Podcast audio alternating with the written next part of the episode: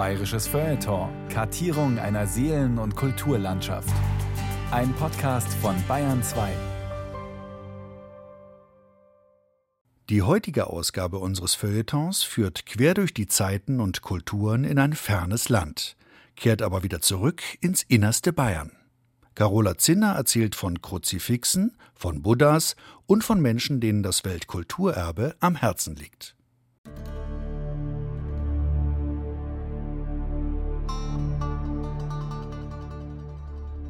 Als Radiomensch hält man eigentlich immer Ausschau nach interessanten Themen für eine Sendung.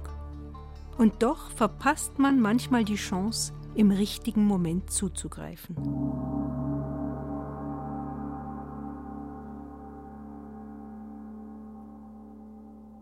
Und warum hat es dann aufgehört? Was glauben Sie? Ach, es ist wahrscheinlich auch der Zeitgeist, das Verständnis. Das ist Herr Melzel. Breite Gestalt und Gehstock, ergrauter Löwenkopf, Schnauzbart, Brille. Ein echter Münchner. Ich habe ihn kennengelernt bei Aufnahmen für eine Sendung über eine bestimmte Art von Kruzifixen. An der Außenwand eines Bauernhofes in München-Obermenzing hatte ich eines dieser bunten, aufwendig geschmückten Kreuze entdeckt. Und nun wollte ich den Besitzer dazu interviewen. Paulus, glaube ich. Oder die Lanzen, die Geisel. Der sagte ein paar Worte, verwies mich aber dann an seinen Freund, den mit dem Gehstock. Wie heißt die andere Keule? Äh, du hast es vorhin Der gesagt. Morgenstern, ne? Der Morgenstern, genau. Edmund Melzel kenne sich da viel besser aus. Er sei ein Experte für religiöse Volkskunst im Allgemeinen und Kruzifixe im Besonderen. Das war auch ein gewisses Schutzsymbol, das Kreuz. Das ist im Volksglauben, glaube ich, schon tief verwurzelt gewesen. Ich machte meine Aufnahmen, viel war es eh nicht. Gibt es noch irgendwas, was Sie unbedingt dazu sagen wollen? Nein, in dem Zusammenhang nicht. Jetzt gehen wir rein und trinken einen. Prosecco. Das Aufnahmegerät war aus, aber Herr Melzel hat weitererzählt. Von seiner riesigen Kruzifixsammlung, zu der es sogar einmal eine große Ausstellung gab. Dass er vor der Pensionierung Restaurator war am Bayerischen Landesamt für Denkmalpflege. Und dass er sich danach mitten in Afghanistan um die Reste von irgendwelchen zerstörten Buddhas gekümmert hat. Um die Trümmer der Figuren zu bewegen, bestellte Edmund Melzel damals extra in der Hauptstadt Kabul einen Kran, der dann im Schritttempo auf Schotterpisten über die 3000 Meter hohen Bergpässe herantuckerte. Oben auf dem letzten Pass aber kippte der Kran um, sodass ein zweiter Kran aus Kabul kommen musste, der ihn wieder aufrichtete. Anschließend sprangen beide Kranführer in ihre Kabinen, machten hastig kehrt und fuhren wieder nach Hause. Es war eine köstliche Geschichte. Allerdings war ich nicht ganz ohr. Ich war mit meiner Sendung beschäftigt und ganz versunken in die christliche Mystik des späten Mittelalters.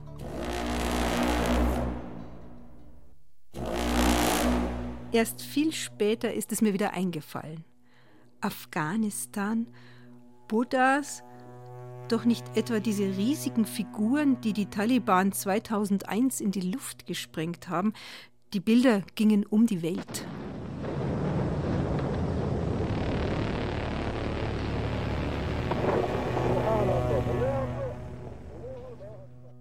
Die Figuren im afghanischen Bamiyan-Tal waren die größten stehenden Buddha-Statuen weltweit, lese ich im Internet. Mittlerweile wurden die Trümmer geborgen und die Nischen abgesichert, in denen die Statuen standen. Es gibt Bestrebungen, die Figuren wieder aufzubauen. Wenn es wirklich diese Buddhas waren und wenn sich tatsächlich ein Bayer um ihre Restaurierung kümmert oder um den Erhalt der Reste oder was da überhaupt noch möglich ist, das wäre doch ein super Thema für eine Sendung. Ich mache mich auf die Suche nach Herrn Melzel.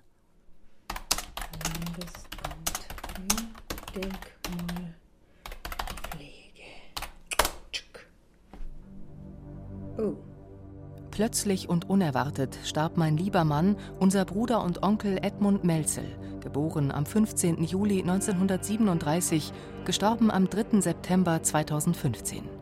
In Liebe und Dankbarkeit. Ich finde auch noch anderes. Berichte über Herrn Melzels Arbeiten im Bamiyan.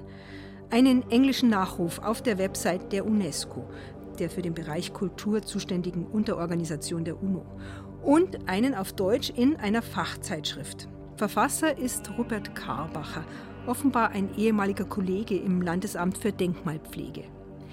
Wenn ich all diesen Spuren nachgehe, vielleicht kommt dann ja doch noch eine Sendung zustande. Über Herrn Melzel. Über die Buddhas. Oder über beides.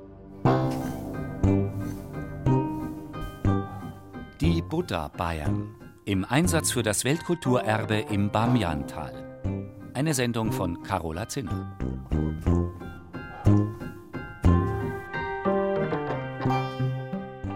Afghanistan, das war ja nach seiner Dienstzeit hier im Landesamt. Rupert Karbacher, der Arbeitskollege. Die Qualität von Herrn Melzel war, dass er sich in Dinge sehr vertiefen konnte. Also man kann schon fast sagen, verbeißen. Also er hat dann ein Thema gehabt und da hat er recherchiert. Also er erzählt von Edmund Melzel, dem Bildhauer und Restaurator, dem Fotografen und Frühaufsteher, dem Grandler, Scharmbolzen, Überzeugungstäter und Sammler. Jedes Wochenende ist er auf den Flohmarkt gegangen, bayernweit, auch natürlich zu früher Stunde und hat da Kruzifixe gesammelt. Aber er hat eine Sammlung gehabt, er hat mal erzählt, in seinem Schlafzimmer würden über 300 Kruzifixe hängen. Und er hat selber zu Lebzeiten auch noch versucht, seine Sammlung unterzubringen, aber es ist ihm leider nicht gelungen. Und die Buddhas? Afghanistan? Da hatten der Herr Petzet, der ehemalige Generalkonservator vom Landesamt für Denkmalpflege, hat ihn gefragt, ob er sich das vorstellen könnte. Und da ist er richtig aufgeblüht. Ne? Das hat man gemerkt. Und er hat ja auch eine Vergangenheit in Afghanistan und hat die Sprache äh, beherrscht. Ne? Und von daher war das ein gefundenes Fressen für ihn. Aber wir waren nicht alleine dort vor Ort. Ne? Das geht ja gar nicht. Ne? Der nächste Name: Michael Petzet. Bis 1999 Generalkonservator des Bayerischen Landesamtes für Denkmalpflege, danach Präsident von ICOMOS, Abkürzung für International Council on Monuments and Sites, dem Internationalen Rat für Denkmalpflege, der die UNESCO in kulturellen Fragen berät. Erst mit Michael Petzet an der Spitze, versichern Insider, erlangte ICOMOS seine jetzige Bedeutung. Petzet ist ein Global Player, sagt Karbacher. Ein verwunschenes Haus in einer Münchner Außengemeinde. Vor der Tür kniet kampfbereit ein Krieger der berühmten chinesischen Terrakotta-Armee in Originalgröße. Im Haus Kultur, wohin man schaut. Ich war ja mal Direktor vom Lombach-Haus, also ich hatte mit moderner Kunst. Ah, da, ich meine, es sind hier überall Bücher, Bilder, Büsten, Stapel von Zeitungsausschnitten. Also her Im Wohnzimmer dominiert ein wandgroßes Flower Power Gemälde. Das Original Bühnenbild zur deutschen Erstaufführung des Musicals Hair 1968. Auf dem Tisch Zeitschriften, Manuskripte, ungeöffnete Post und eine schwere zweibändige Dokumentation, The Giant Buddhas of Bamiyan, Safeguarding the Remains. Michael Petzet blättert, erklärt, zeigt. Bilder der unzerstörten Statuen. Mit dem Foto irgendwie, um es deutlich auf dem Foto zu machen. Faltenreiches Gewand bis zu den Waden, Umhänge, Köpfe ohne Gesichter, aber mit den Resten von lockigem Haar. Ein Foto der Explosion. Staub, dunkle Schatten, die Silhouette der Buddha-Figur. Ja, hier bitte. Ich meine, diese Schäden. Also das ist der Western-Buddha. Da sieht man so eine Aufnahme, die ist ganz schön. Hat die der Herr Melzel gemacht, tatsächlich? Ja. Ist es ein Melzel-Western-Buddha? Das ist vielleicht das Auto von Melzel. Ihr Melzel. Ein Schwarz-Weiß-Foto von 1958. Die untere Hälfte des Buddhas im Sonnenlicht, Ganz eng davor geparkt ein VW Käfer. Er sieht aus wie ein Spielzeugauto, passt genau der Länge nach zwischen die Füße der stehenden Figur. Ich war ja seit 1974 in Bayern Generalkonservator und der war halt, der Mäzel war in unseren Werkstätten. Ich wurde gerufen nach Bamiyan und zwar, das war also in Kabul die erste Konferenz nach der Sprengung 2002. Und da war ziemliche Verzweiflung und Entsetzen und die Frage, was macht man? Ich glaube, wir waren schon ziemlich die Ersten, die dahin sind nach der Konferenz. Er konnte auch die spezielle Sprache, Farsi, die da gesprochen wird. War das womöglich die Reise, von der mir Herr Melzel erzählt hat? Die mit dem umgefallenen Kran? Nein, war es nicht. Doch allmählich kristallisiert sich ein Bild heraus. 2002, ein Jahr nach der Zerstörung der Buddhas, gab es in Kabul eine erste internationale Konferenz zum Thema Wie soll, wie kann es weitergehen mit dem kulturellen Erbe des Landes? Mit dabei war auch Michael Petzet, eine international anerkannte Koryphäe in Sachen Denkmalschutz und Denkmalpflege. Er hatte sich zu diesem Zeitpunkt bereits bei einem anderen internationalen Großprojekt hervorgetan, der Restaurierung der chinesischen Terrakotta-Armee. Darum steht ja vor meinem Haustür dieser Chinese, die haben die mir mal zum Geburtstag geschickt. Wir haben eine gute Zusammenarbeit. Und die Chinesen sind natürlich auch interessiert an den Bamiyan Buddhas, weil das ist ja die Seidenstraße, die praktisch in China beginnt und dann so ungefähr in Venedig endet. Damals als Handelsstraße und als Austausch von kulturellen Erscheinungen. Ich glaube, 2003 wurde ich sozusagen von der UNESCO zum Betreuer für das Bamiantal ernannt. Also die zwei wichtigsten Restauratoren, die da mitgearbeitet haben, war also der Melzel, der leider gestorben ist inzwischen, und dann der Bert Praxenthaler, ein sehr guter Steinrestaurator auch aus Bayern. Der Bert Praxenthaler ist da immer noch tätig. Womit nun auch der Name des dritten Buddha Bayern gefallen wäre. Bert Praxenthaler gehörte zusammen mit Michael Petzet und Edmund Melzel zur Münchner Gruppe des Buddha-Projektes von ICOMOS. Gleich auf einem der ersten Fotos in der zweibändigen Dokumentation stehen sie zusammen mit fünf anderen Männern, offenbar Afghanen, im felsigen Gelände. Offene Jacken, staubige Schuhe, selbstbewusster Blick. Ein paar Seiten weiter ein Mann mit gelbem Helm und Kletterausrüstung hängt an einem Seil in der verwaisten Nische des Buddhas. Er zieht gerade ein Netz über den ockerfarbenen Fels. Wer ist denn jetzt das? Das könnte der Herr Praxenthaler sein. Der ist auch als äh, Kletterer sehr hervorragend. Wir haben mit unsere Koffer gehabt, Kameraausrüstung und dann irgendwie Satellitentelefon, das irgendwie mehr oder weniger mal funktioniert, mal nicht funktioniert hat. Ein bisschen Klamotten und ein bisschen Alpinausrüstung. Ich hatte halt Steinschlaghelm und Kletterseil und Anseilgurt und sowas dabei, weil wir alpintechnisch die ersten quasi Notfallsicherungsmaßnahmen an der Figur selber machen wollten, was wir dann auch gemacht haben. Bert Praxenthaler, Bildhauer und Restaurator aus Landsberg, der Partner von Edmund Melzel beim Buddha-Projekt. 2004 fuhren die beiden zum ersten Mal gemeinsam nach Bamian, um sich einen Überblick über die Schäden zu verschaffen. Melzel war im Jahr zuvor bereits mit einem deutsch-italienischen Team dort gewesen, für Praxenthaler hingegen war es der erste Besuch in Afghanistan überhaupt. Zu einer Zeit, in der dort jede Reise eine echte Herausforderung war.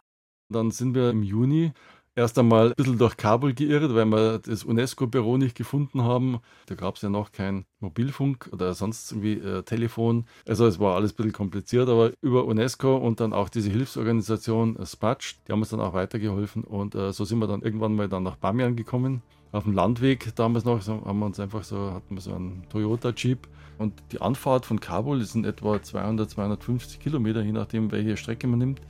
Der niedrigste Pass geht über 3000 Meter. Das war damals noch nicht asphaltierte Straße. Und der nächste Pass ist 3500 Meter hoch. Ja, also ja, wir sind den ganzen Tag mit dem Jeep unterwegs, um da hinzukommen. Ja. Da sind wir dann auch mit der Panne unterwegs, dann auch das Auto kaputt gegangen.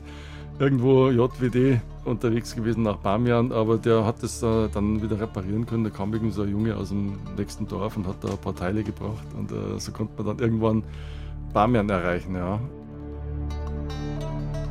Diese Buddhas standen in riesigen Felsnischen. An der Südseite des Bamian-Tals, das auf zweieinhalbtausend Meter Höhe liegt, ist so ein Cliff. Schaut aus wie so ein Sandsteinkliff, so ziemlich malerisch mit lauter Löchern drin. Das sind so Wohn- und Tempelhöhlen der buddhistischen Mönche früher gewesen. Und links und rechts sind so diese großen Nischen, also eine Nische über 60 Meter hoch, die andere 40 Meter hoch, wo diese Figuren dann in der Tiefe drin waren.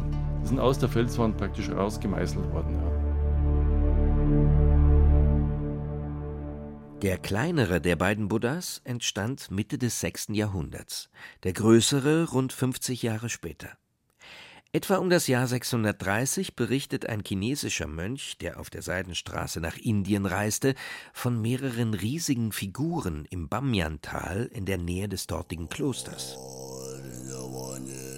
Sie glänzen rundum in einem goldenen Farbton und ihre kostbaren Ornamente schimmern so, dass es die Augen blendet.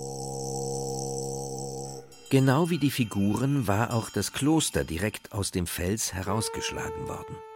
Es gab zahlreiche Wohnhöhlen und Sakralräume. Es gab Nischen, Balkone und Galerien, die verbunden waren durch lange Gänge und Treppen. Einige davon führten bis hinauf zu den Scheiteln der Buddhas. Und es gab den wunderbaren Blick von dort oben auf das von der Seidenstraße durchzogene Tal.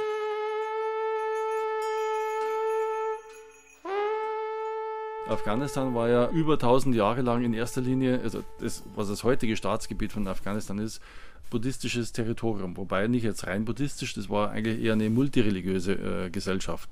Da waren Zoroaster, da waren eben Buddhisten, Hinduisten, alles Mögliche war halt da. Eventuell äh, jüdische Gemeinden gab es wahrscheinlich auch. Und das ging halt bis etwa, grob gesagt, bis 1000 nach Christus. Dann also der arabisch-islamische Vorstoß nach Persien kam. Und dann sind die natürlich weiter auch bis in diese Region in Afghanistan. Dann vor etwa 1000 Jahren unter den Ghaznaviden ist dann das komplette Afghanistan nicht mehr buddhistisch gewesen, wurde komplett islamisiert. Und er damals schon, Mahmoud von Ghazni hat sich ja damals auch schon den Zerstörer der Götzen genannt. Ja. Der hat auch schon irgendwie, natürlich an die Buddhas, äh, da hat er nichts ausrichten können damals, aber äh, die ganzen hinduistischen Götzenbilder mit dem Elefanten und Kopf und man kennt es ja, das war ihm ein Gräuel und deswegen wollte er das alles abschaffen. Ja. Deswegen hat er sich damals schon der Zerstörer der Götzen genannt. Ja.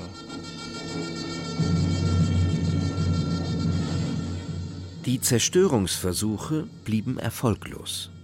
Doch die Bedeutung der riesigen Standbilder geriet nach der Islamisierung völlig in Vergessenheit. Die Bewohner des Tales sprachen von ihr, der weiblichen Figur, wenn vom kleineren der Buddhas die Rede war, und von ihm, wenn der größere gemeint war. In den Berichten europäischer Reisender aus dem 18. und dem frühen 19. Jahrhundert heißen sie einfach nur die Götzen.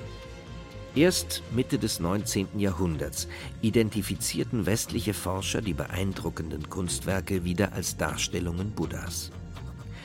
1922 führte eine französisch-afghanische Gruppe von Archäologen erste Stabilisierungsmaßnahmen durch und zwischen 1969 und 1978 ein indisch-afghanisches Team eine zweite, umfassende Restaurierung. 2003 ernannte die UNESCO die Buddhas von Bamyan zum Weltkulturerbe. Zu einem Zeitpunkt, als eigentlich gar nichts mehr von ihnen übrig zu sein schien. Wir standen erst einmal ziemlich erschüttert da vor diesem riesen Schutthaufen. Wenn ich die Zahlen richtig im Kopf habe, der Schutthaufen, also es sind 1600 Kubikmeter Schutt gewesen am großen Buddha. Also der große, das heißt der 56 Meter hohe. Der kleine ist jetzt auch nicht klein, sondern nur der kleinere mit 38 Meter. Wenn man jetzt in diese leere Nische von diesem kleinen Buddha die Bavaria mit seinem Zockel reinstellen würde, die würde locker reingehen. Ja? Und in den großen könnte man die Freiheitsstatue, allerdings ohne Sockel, auch äh, super reinstellen. Ja? Also das sind einfach gigantische Ausmaße. Wenn man da so davor steht, dann wirkt es also unwirklich, fast wie nicht von Menschenhand gemacht. Ja.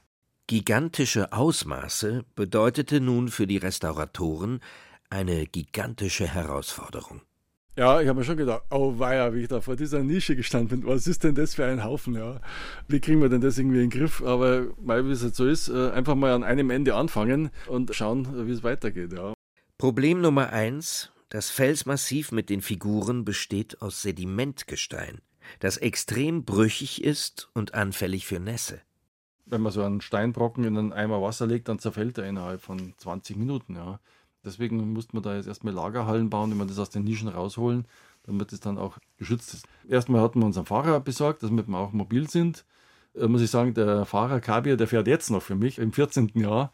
Und äh, das war auch so ein Glücksgriff. Der kann auch sehr gut organisieren, kennt er jeden am Bazar. Und dann haben wir dann gefragt, ja, was machen wir denn jetzt am besten? Wir wollen da so Hallen bauen. Sagt er, ja, da frage ich mal den und den und den. Und dann haben wir halt irgendwie so verschiedene örtliche Handwerker halt, die etwas gebaut haben. Dann habe ich mir die Sachen angeschaut und dann habe ich gedacht, naja, vom Preislichen ist der gut und er macht auch eine gute Qualität, dann macht er das halt. Dann schauen wir, dass wir ein Gerät herkriegen, um das irgendwie alles zu bergen. Dann braucht man natürlich die Mining-Experten und äh, so nach und nach haben wir das alles gekriegt. Und irgendwann haben wir dann auch einen, also einen Schwerlastkran noch besorgt in dem Jahr. Dann mussten wir auch von Kabul dann über diese 3000 Meter hohen Pässe und diese Sandstraßen dann nach Bamian bringen. Das war schon eine Geschichte für sich wieder mit dem Kran. Ah, der Kran. Jetzt kommt die Geschichte, von der mir Herr Melzl erzählt hat. war mir ein Wrack aus dem Kran, also ein alter Nissan Kato, aber der konnte angeblich noch 40 Tonnen heben. Und man gesagt, ja gut, dann nehmen wir den halt. Und ähm, als der dann in Bamian gelandet war, da waren also alle Sicherheitsvorkehrungen da an dem Gerät abgeklemmt, dass er überhaupt noch gearbeitet hat. Aber er hat gesagt, ja, können wir das riskieren? Ich gesagt, ja, ja, der, das kann man schon machen. Und da haben wir da mit äh, zum Teil bis zu 50 Mitarbeitern, die halt, äh, muss ich sagen, mit Schaufel und Pickel so vorsichtig äh, den Schutt rausgeholt haben, haben wir immer mehr so große Felsfragmente freigelegt und dann mit Ketten, Gurten und so vorsichtig und schön gepolstert alles angehoben und in unsere Lagerschuppen dann reingehoben. Es gibt offenbar mehrere Krangeschichten. In der von Herrn Melzel kam die Maschine ja gar nicht bis Bamiyan, sondern kehrte auf dem Pass um. Aber nun gut.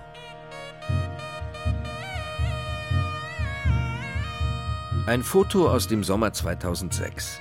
Edmund Melzel hockt lächelnd in einer Art Nische im Fels. Zu seinen Füßen eine rund ein Meter lange Bombe. Sie enthielt, heißt es im Begleittext, zwei Drittel TNT und ein Drittel Napalm. Die Minenexperten, die vor der Bergung den gesamten Schutt nach explosivem Material durchsuchten, wurden reichlich fündig. Die Taliban haben halt äh, erstmal relativ dilettantisch versucht, die Buddhas zu zerstören, haben halt irgendwie alle möglichen Explosivmaterialien, die sie hatten, Fliegerbomben und äh, Granaten und Panzerminen, alles Mögliche, haben einen riesen Haufen unter denen gemacht und haben praktisch versucht, es zu sprengen. Und es ging dann irgendwie hoch, aber natürlich nicht alles. Hat einen gewissen kleineren Schaden angerichtet, aber es hat nicht so richtig funktioniert. Dann haben sie halt irgendwie eigentlich so Sprengexperten gekriegt, die waren aus Pakistan. Da kamen Leute eben, die wussten, wie man sowas macht, dass man da ein Loch einbohrt und das es mit Dynamit auffüllt und äh, dann haben sie dann irgendwann halt die Buddhas richtig abgesprengt. Ja. Und äh, unser Problem war natürlich viel nicht explodiertes Zeug war halt unter diesem Schutthaufen. Und äh, deswegen mussten wir halt ganz vorsichtig vorgehen, dass nichts passiert. Bin ich auch wirklich stolz. Wir sind jetzt bei den bisherigen ganzen Baumaßnahmen, muss man wirklich auf Holz klopfen, gell, haben wir keine Unfälle gehabt. Ja. Also das war mir auch äh, absolut wichtig. Die Sicherheit der Mitarbeiter hatte natürlich absoluten Vorrang. Ja. Und äh, da kann man nicht einfach mit dem Radlader reinfahren und alles rausräumen. Wir wollten ja auch alle kleinen Stückchen, die wir da gefunden haben, auch irgendwie vernünftig bergen und dokumentieren. Bert Praxenthaler kümmerte sich dabei in erster Linie um die Bergung der großen, bis zu 80 Tonnen schweren Trümmer und den Schutz der Nischen vor Erosion. Edmund Melzel hingegen war zuständig für die äußerste Schicht der Plastiken, respektive für ihre Reste diese Figuren, die also aus dieser Felswand, aus diesem eher groben Konglomeratstein herausgemeißelt wurden, vor grob jetzt eineinhalbtausend Jahren, die wurden dann auch noch mit einem Lehmputz überzogen. Also einem dreischichtigen Lehmputz und dann auch bemalt noch. Ja. Und der Lehmputz war jetzt nicht einfach nur der Überzug, sondern hat auch noch die feineren Strukturen, Falten und sowas rausmodelliert. Und damit das Ganze gut auf dem Felsuntergrund hält, hat man so Löcher reingehauen, Holzpflöcke reingeschlagen, das mit Stricken verbunden und dann die Grobschicht mal drauf modelliert, dann kam die Feinschicht und dann die Malschicht. Und das haben wir halt irgendwie alles nach und nach alles mal erforscht und herausgefunden. Äh, und ja, wie gesagt, Melzel hat ihm da die Riesenarbeit von 10.000 dokumentierten Lehmputzstückchen, Holzpflöcken, Schnüren herausgefunden. Außerdem dokumentierte er zahlreiche kleine religiöse Artefakte, die in den Trümmern auftauchten. Sie waren ursprünglich in den Figuren selbst wie auch in den Nischen verborgen. Manuskripte und Textilien, buddhistische Reliquien und Opfergaben. Immer wieder ergeben sich neue Aspekte, weitere Fragen. Woraus bestanden zum Beispiel die Stricke, die die Buddha-Bildhauer damals als Befestigungsunterlage für den Putz verwendeten? Erst dachte man, ja, das ist irgendwie ein Hanfseil, aber irgendwie so wie Hanf ist es dann doch nicht. Was Sisal kann es auch nicht sein. War man so am Grübeln, hat man so eine Probe mal mitgenommen nach München, haben gesagt, ja, das wissen Sie jetzt auch nicht so genau, was das ist. Und dann hat man einfach gedacht, na, jetzt fragen wir einfach wieder am Ort. Da haben wir unseren Fahrer Kabir gefragt, du, was ist denn das für ein Strick? Kennst du sowas? Sagt er, ja, sein Opa hat so Stricke gemacht. Ja, wie macht er diese Stricke? Ja, da gibt es so im Hochland eine Pflanze, die heißt Dumishutur. Dumishutur heißt Schwanz vom Kamel. Äh, und das ist so eine stachelige Pflanze, die wird dann so weich geklopft und dann werden aus diesen Fasern, die sehr stabil sind, dann treten halt dann so Schnüre draus. Ja. Da haben wir dann auch herausgefunden, dass diese Pflanzenstricke eben aus äh, Dumischutur sind. Aus dem Kamelschwanzpflanze, ja. Botanischer Name Astragalus cuneifolius. So etwas mag vielleicht wie eine Marginalie erscheinen, doch gerade derartige Forschungen bringen Licht in viele Bereiche, die bisher im Dunkeln lagen. Sie bringen ebenso Erkenntnisse über alte Handwerkstechniken wie zu buddhistischen Praktiken, zu Handelsbeziehungen und Einflüssen alter Hochkulturen. Man könnte ja fast sagen, dass es eigentlich so ein Nachhall noch der spätantiken Kolossalskulptur ist. Natürlich hatten die damals, äh, dieses Königreich Bamian, hatten Handelsverbindungen nach Byzanz und äh, auch nach Rom, ja, das ist bekannt. Also da war Verbindung da. Und gerade wenn man auch äh, sich die Architektur dieser aus dem Fels raus gemeißelten Kulträume anschaut, also mir widerstrebt es immer ein bisschen Höhle zu sagen, weil äh, da denkt man immer einfach so eine irgendeine Höhle hat. Aber das sind ja wirklich gemeißelte Architekturen.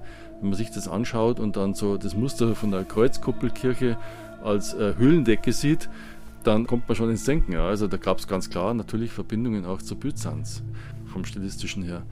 Aber es ist dann äh, von der Ikonografie natürlich Buddhismus. Es ist dann Buddha und seine Gefährten. Ja.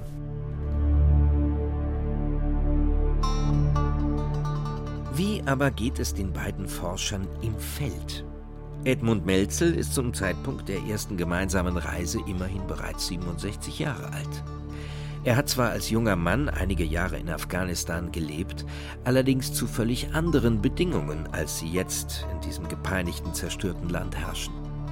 Wie kommt er damit zurecht, der überzeugte Bayer, der Grantler, der Frühaufsteher? Aber da steht ja jeder früh auf. Also da steht man halt auf, wenn Sonnenlicht da ist. Ja? Weil die Leute haben ja kein elektrisches Licht, dann nutzt man halt den Tag, wenn es halt hell wird wir sind da eigentlich immer äh, ganz gut zurechtgekommen. Ja. Er hat jetzt schon seine Eigenheiten gehabt und wenn ich sagen muss, so privat, wenn wir dann so in Bamian mehrere Wochen oder Monate waren und eben das Essen dort also ein bisschen auf die Nerven gegangen ist, dann hat er dann schon immer gelitten und hat dann schon immer ein paar Salamis in den Rucksack eingepackt und, äh, und einen Obstler. ein bisschen Heimatgefühle aufkommen lassen kann. Wir sind dann abends oft in unserer Bude gehabt und haben dann so ein paar Salami-Scheiben runtergeschnitten und einen Obstler dazu gekippt oder ein Enzian. Und haben dann so gedacht, na, wann werden wir wieder das erste Bier und den ersten Schweinsbrann haben.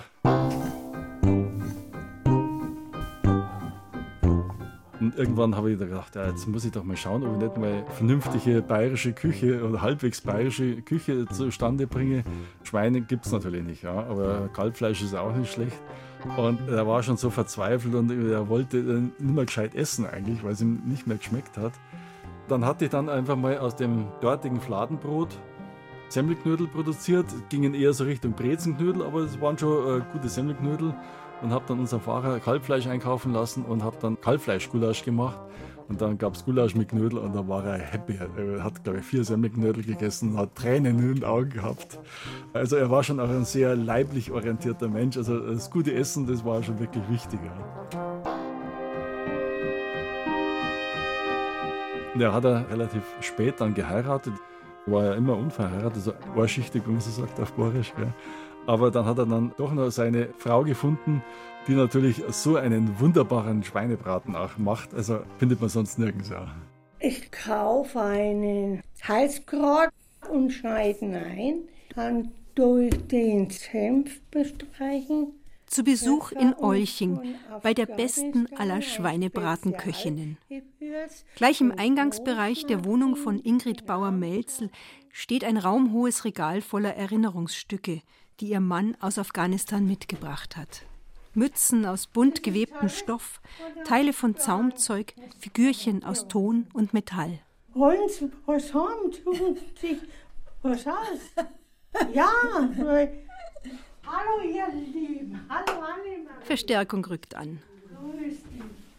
Annemarie Reindl, die Schwester von Herrn Melzel, und ihr Sohn Andreas Reindl schauen bei der Schwägerin respektive Tante zum Café vorbei. Fotos werden herumgereicht.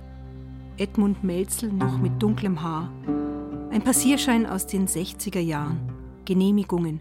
To whom it may concern. 1956 waren die Geschwister Annemarie und Edmund Melzel zum ersten Mal in Afghanistan, als ihr Vater für Hochtief den Bau einer Textilfabrik in der Nähe von Kabul betreute.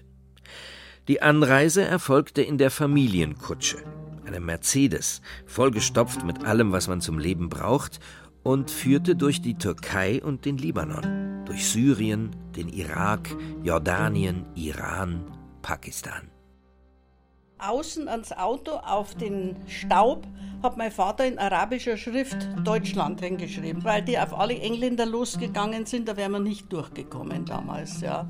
Und die Deutschen mochten sie und das konnten wir dann sehr gut machen, ja. Und da sind wir eben dann also durch die Wüste gefahren, durch Karawansereien, neben den Kamelen geschlafen und also das war äußerst abenteuerlich, die Fahrt, ja. In Kabul soll Edmund, der gelernte Holzbildhauer, eine Kunstschule aufbauen. So ist der Plan. Er schnitzt Möbel für den Palast des Königs. Doch die afghanischen Rupien, in denen sein Honorar ausbezahlt wird, sind so wenig wert, dass er lieber in die Druckerei der US-Botschaft abwandert, wo er die großen Heidelberg-Druckmaschinen bedient und sich nebenbei im Fotografieren übt. 1958 fährt er mit dem VW Käfer ins Bamiyan-Tal und macht eine große Fotoserie der Buddhas. Jahrzehnte später, als es um das ursprüngliche Aussehen der Figuren geht, wird sie gute Dienste leisten.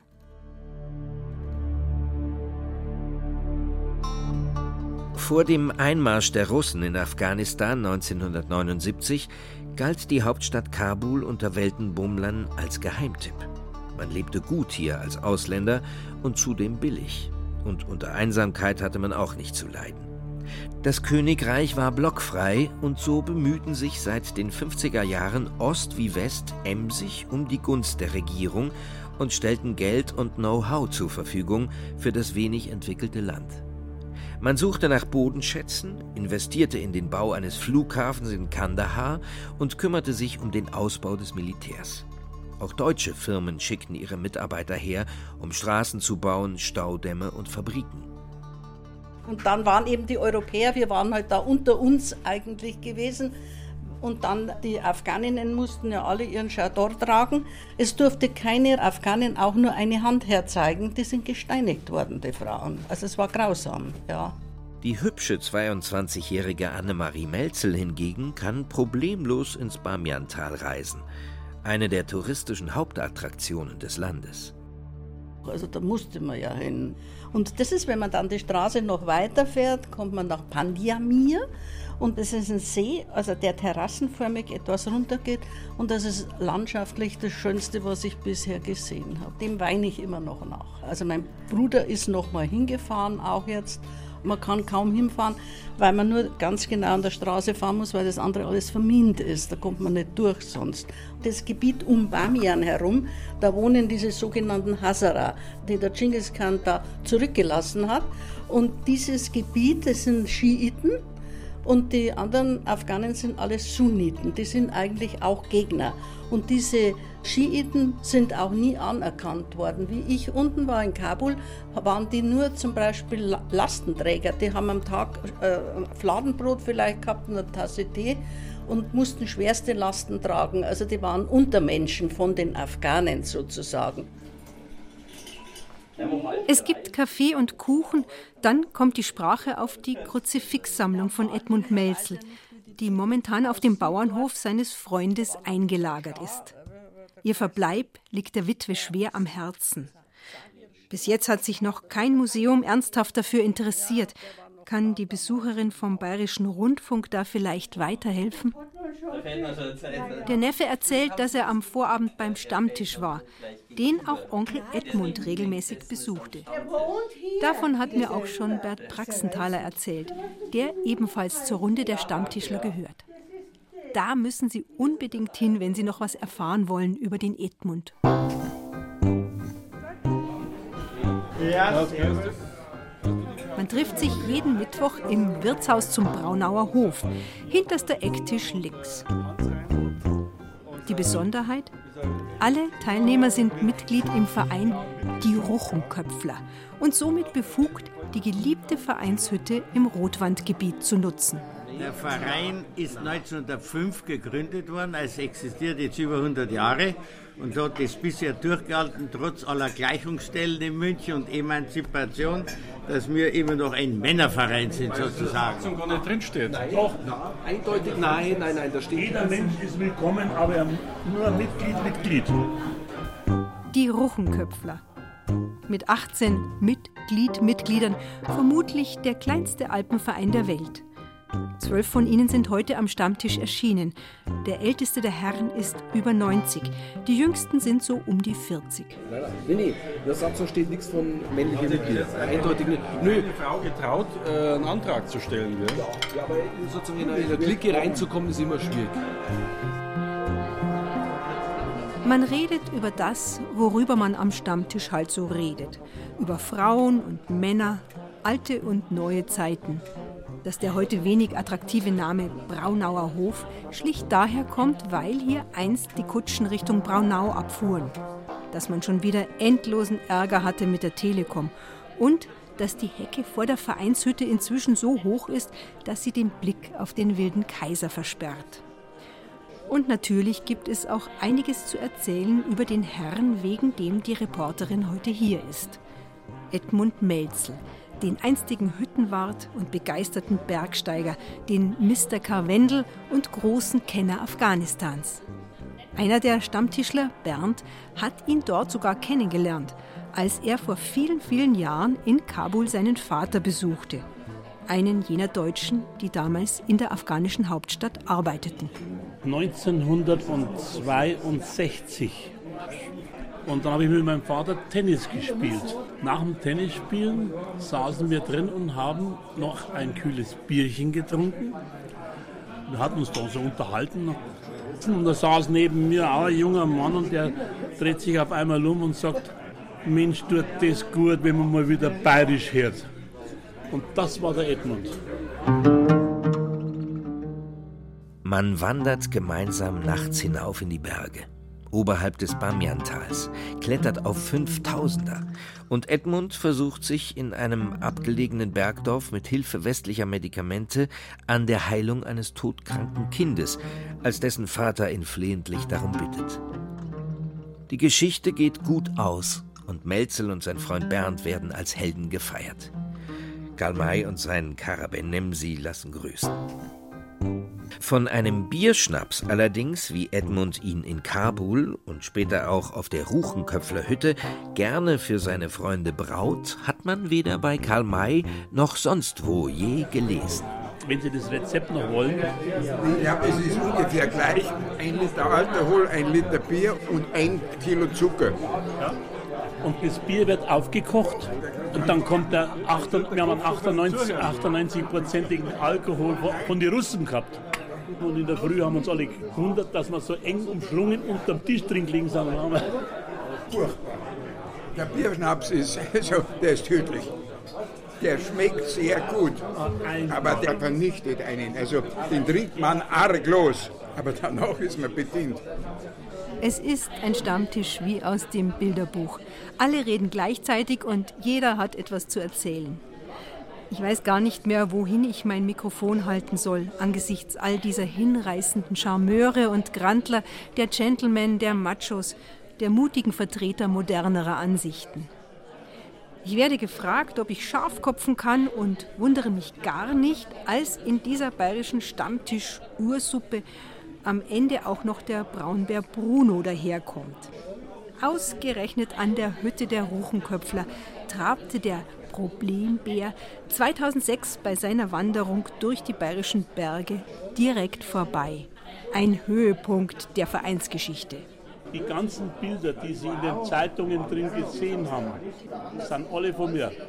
Sind alle von mir.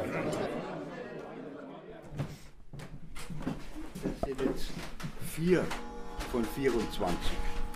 Zurück in Obermenzing, dort, wo das Ganze seinen Anfang nahm. An der Außenwand des Hofes von Uli Grams hängt nach wie vor das bunte Kruzifix, das mich seinerzeit hierher geführt hat. Nun scheint es wie ein Verweis auf das, was sich im Haus befindet. Die Kruzifixsammlung aus dem Nachlass von Edmund Melzel, verpackt in 24 große Umzugskartons. Quasi das bayerisch bescheidene Gegenstück zum gigantischen Buddha-Puzzle in Afghanistan.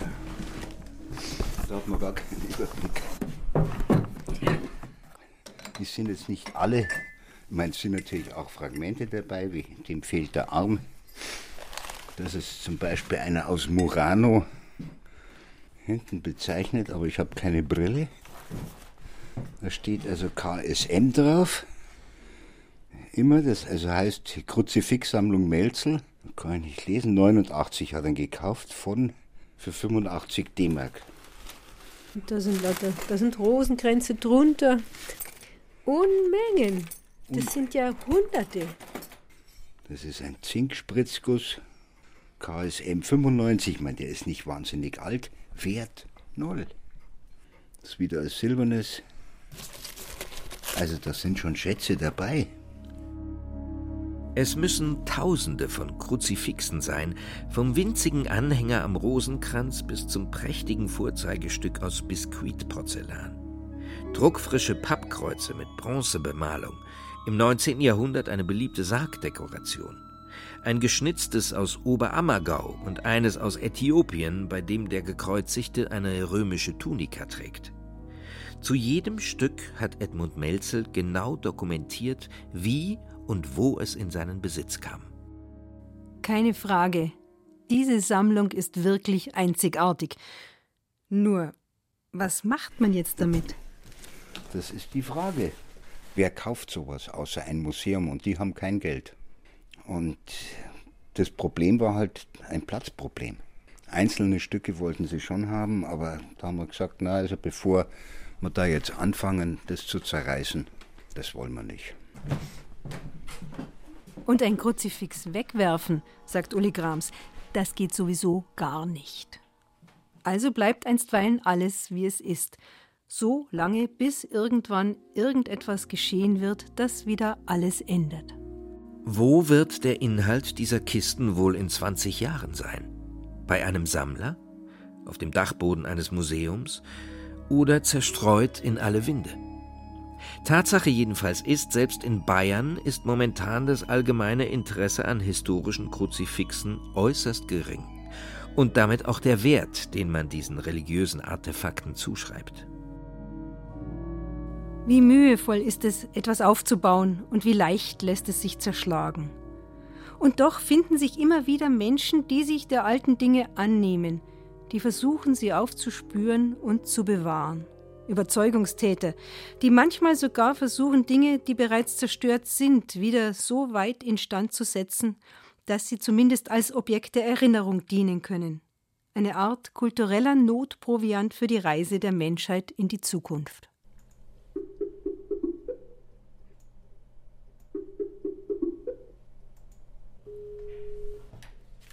Hallo Herr Praxenthaler, hören Sie mich? Ja, ja, ich höre Sie. Wie geht's Ihnen denn? Ganz gut.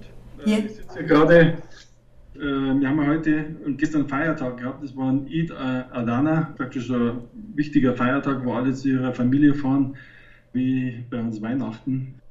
Wir haben jetzt die letzte Woche die vorbereitenden Arbeiten eigentlich ganz gut durchführen können. Das heißt also, wir haben unsere ganze Maschinerie von den diversen Bohr, Lafetten, Bohrmaschinen, Generatoren und so weiter, alles haben wir auf äh, überprüft und so weiter auf einen guten Stand gebracht.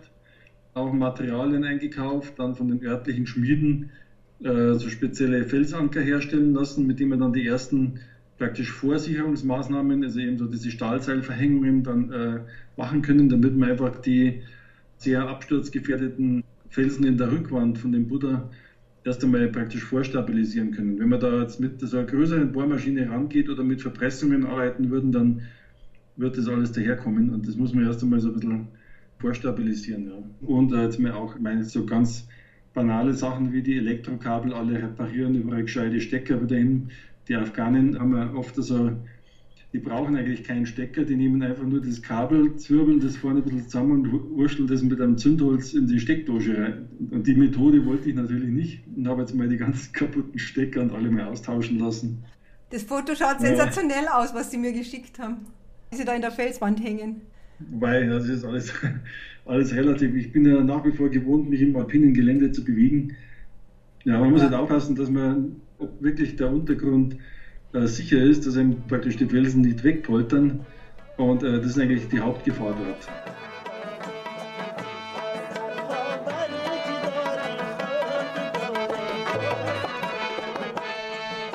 Fest steht, es bleibt noch viel zu tun in Bamian. Aber es ist auch schon viel geschehen in den letzten Jahren.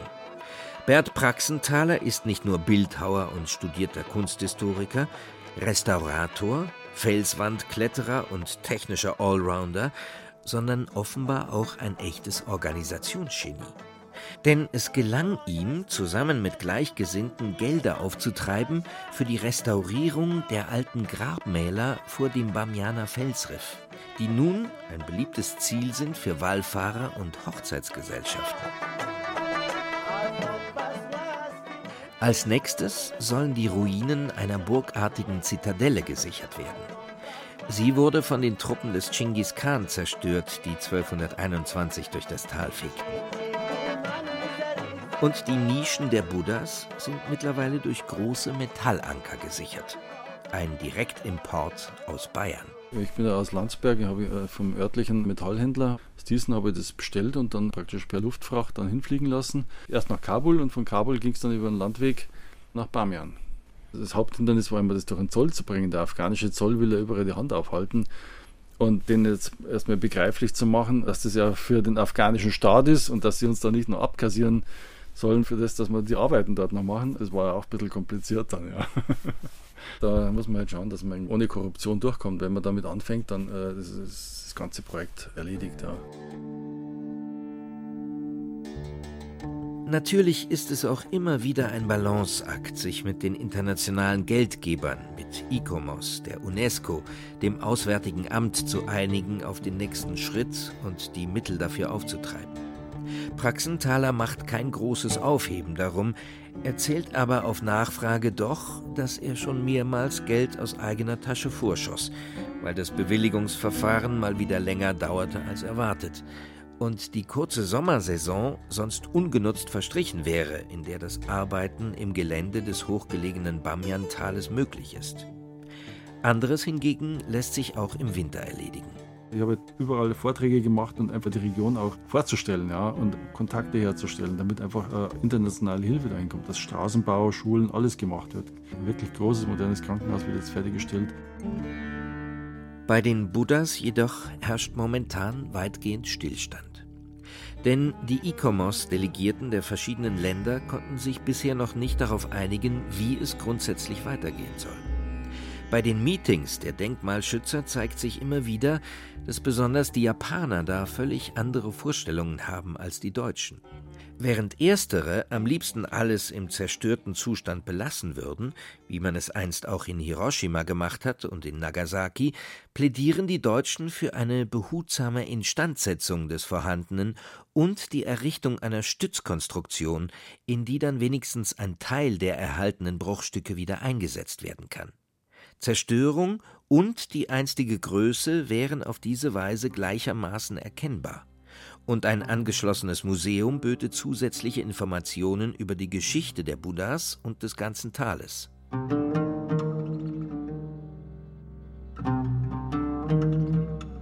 Die Bewohner von Bamian sehen das in jedem Fall als die bessere Variante. Immer noch wartet man hier darauf, die Buddhas zurückzubekommen, in welcher Form auch immer. Natürlich nicht aus religiösen Gründen, aber doch als weithin sichtbares Zeichen, dass die schlimmen Zeiten endgültig vorbei sind und es wieder aufwärts geht im Land. Außerdem würden die berühmten Figuren wohl endlich auch die Touristen zurückbringen und damit die Möglichkeit, auf legale Weise Geld zu verdienen. Afghanistan ist ja in einer Sache spitze, ist die Ausfuhr von Rohopium. Das ist nichts anderes wie in Kolumbien und Mexiko. In manchen Regionen ist einfach die Drogenmafia vorherrschend und die wollen da kein, machen entweder einen Deal mit dem Staat oder kämpfen gegen ihn. Ja. Wenn ich mir eine Karte anschaue mit Afghanistan und die Drogenanbaugebiete rot einzeichne und wenn ich mir eine Karte nehme, wo die größten Sicherheitsprobleme sind, das ist fast identisch.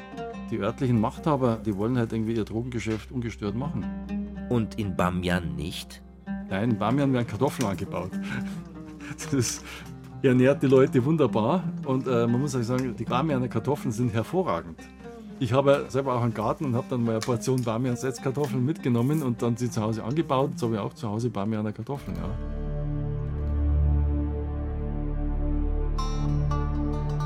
Angefangen hat alles mit einer mehr oder weniger zufälligen Begegnung anlässlich eines Interviews.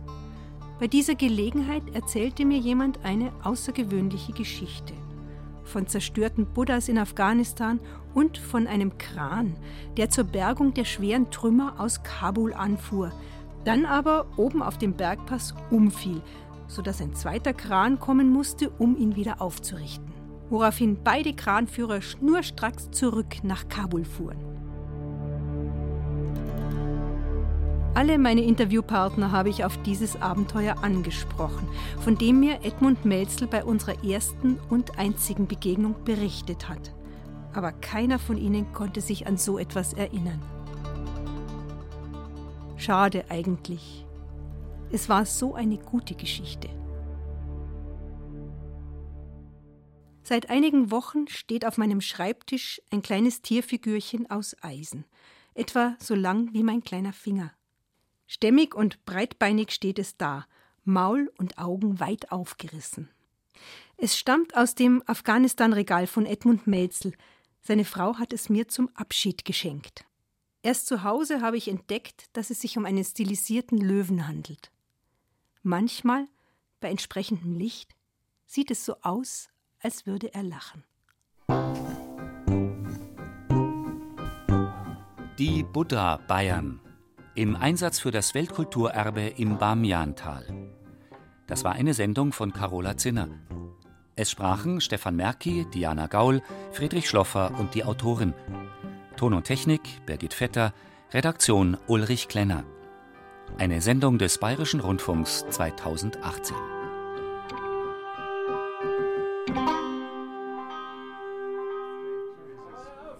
Jetzt mache ich aus, oder? Ja, ja, dann reden wir nochmal.